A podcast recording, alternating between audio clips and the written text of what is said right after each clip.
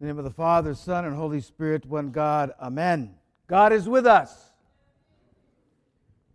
Wake up. God is with us.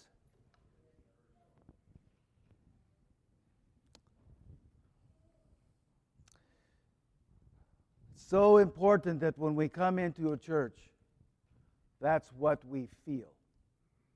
That's what we know. God is with us.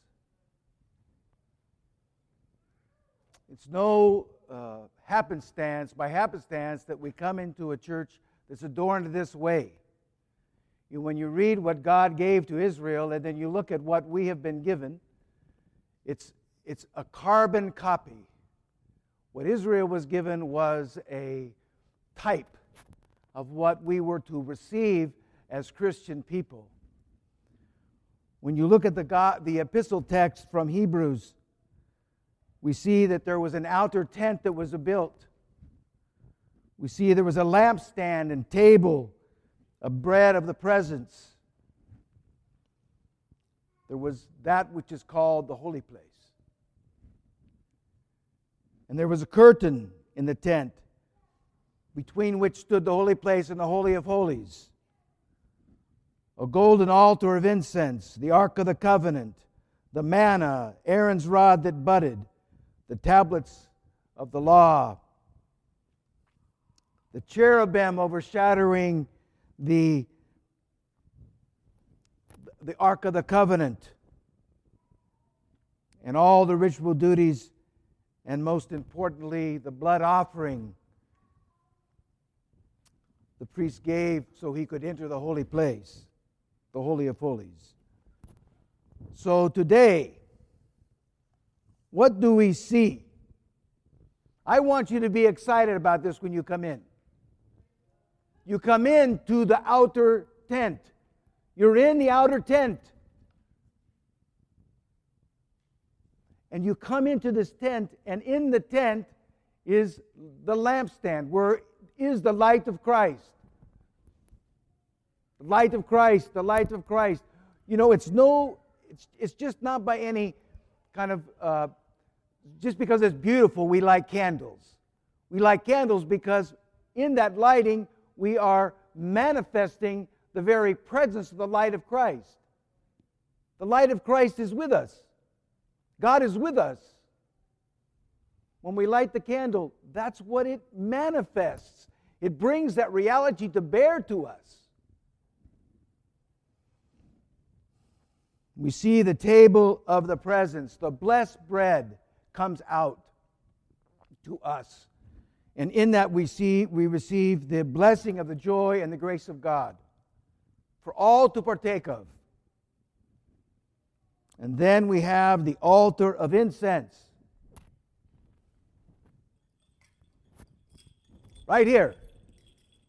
Just like Moses was given, we have the altar of incense, which is the presence of the Holy Spirit and the prayers of the saints.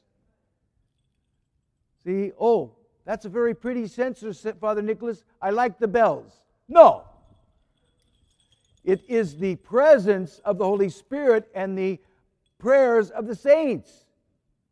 That's what we do. That's, that's what this is. Very important to us to understand the things that we have. This is kind of a show and tell, by the way, if you can't tell by now. And then we have the Ark of the Covenant. This is very, very awesome. The Ark of the Covenant, the holy altar. What was in the Ark of the Covenant? The tablets of the law. You see what's here? The tablets of the law on the ark on the Ark of the Covenant. The Word of God. The Word of God. Beautiful. See? We are, we are, we are a picture of that which was given to Moses. You know, that's 2,000 years from Christ and 1,500 years back to Moses. That's 3,500 years of God's presence with his people. You're not excited. Come on. This is awesome. Moses, they were so excited when the Ark of the Covenant was made and they put the tablets of law in it. You see this every day. You kiss it. They couldn't get at it. They couldn't get at it. It was closed even to the priests. You get to kiss it. get to kiss the, the, the holy tablets of the law. That's not all.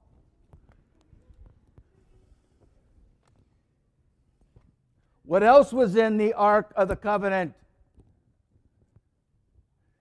Aaron's rod that budded.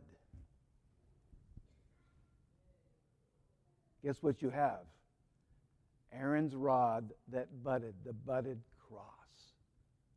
It's not stuck in, a, in an ark, it's for you to cross yourself, for you to kiss, for you to venerate Aaron's rod that budded. Are you getting a little excited now?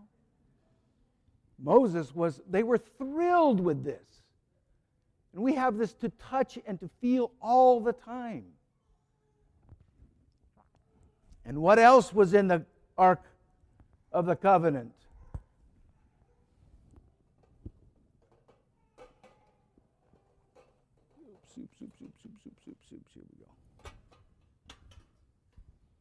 What was in it? Manna. You know what's in this? Manna, the body and blood of Christ. That's why when you cross in front of the altar, you cross yourself. That's why you see the acolytes going across behind there. They cross and they venerate the manna, the body and blood of Christ. Powerful. You're getting a little more excited, I hope.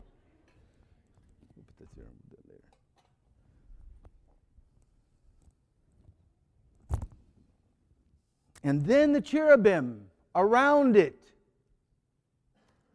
You see the cherubim here at all?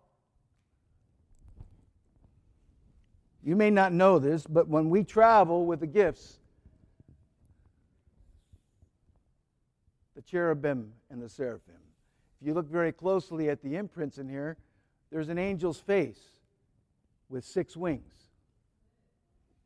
The cherubim. You know, many times in some services, you may even see that the, the acolytes will stand over the gifts like this while they're being uh, consecrated. The cherubim present with us. You should be really excited about that.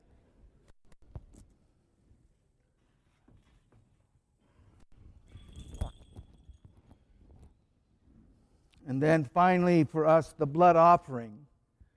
You know, the priest couldn't go in until an offering was made of a calf or a bull. Um, we have that offering from our Lord every time so we can enter that holy place and the Holy of Holies all the time. For his blood was spilled for us, his body was broken for us. So it's critical for us to understand, to see the great connection not only that we have with Israel, because that's what God gave to them and that's what we took, that's what the church took from there. So it should be no surprise to us that we have all these types. But I want to conclude with this today. For today, we don't just celebrate the earthly sanctuary, we celebrate the living temple the mother of God.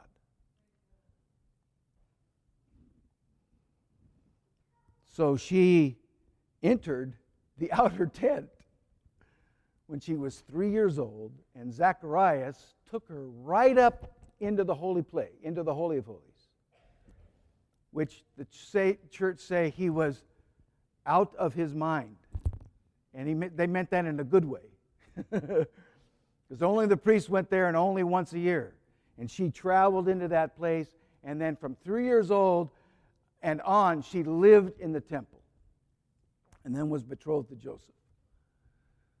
So we see this uh, holy place, this holy, this, this place, the nave, where we come to honor God. And we see her kind of as that vessel which brought him to us.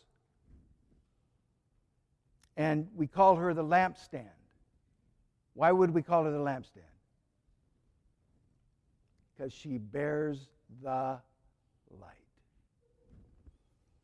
We call her the table of the presence because what sits on her? The bread of life, Christ our God.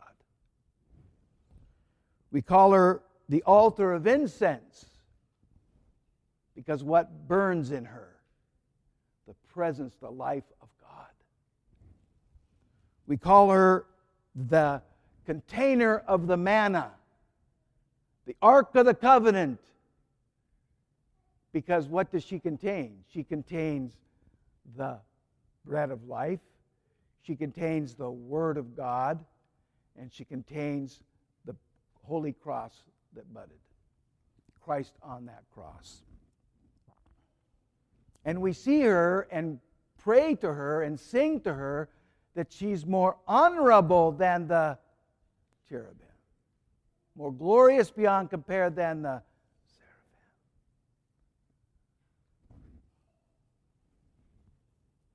So today we have a triple witness to the presence of God, the fact that God is with us, the words of Moses given to the Israelites. We have our, the manifestation of Christ with us, and we have the living temple with us.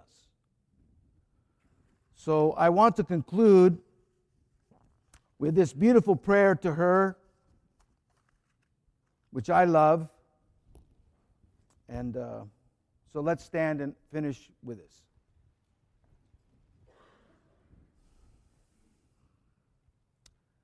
I sing of thy grace, O sovereign lady, and I pray thee to grace my mind.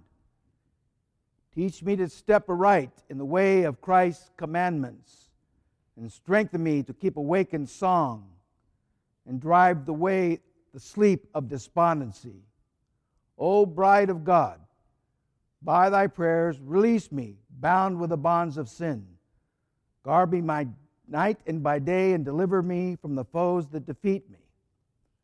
O bearer of the God, the life giver, enliven me who am deadened by passions. O bearer of the unwaning light, enlighten my blinded soul. O marvelous palace of the Master, make me a house of the divine Spirit. O bearer of the healer, heal the perennial passions of my soul.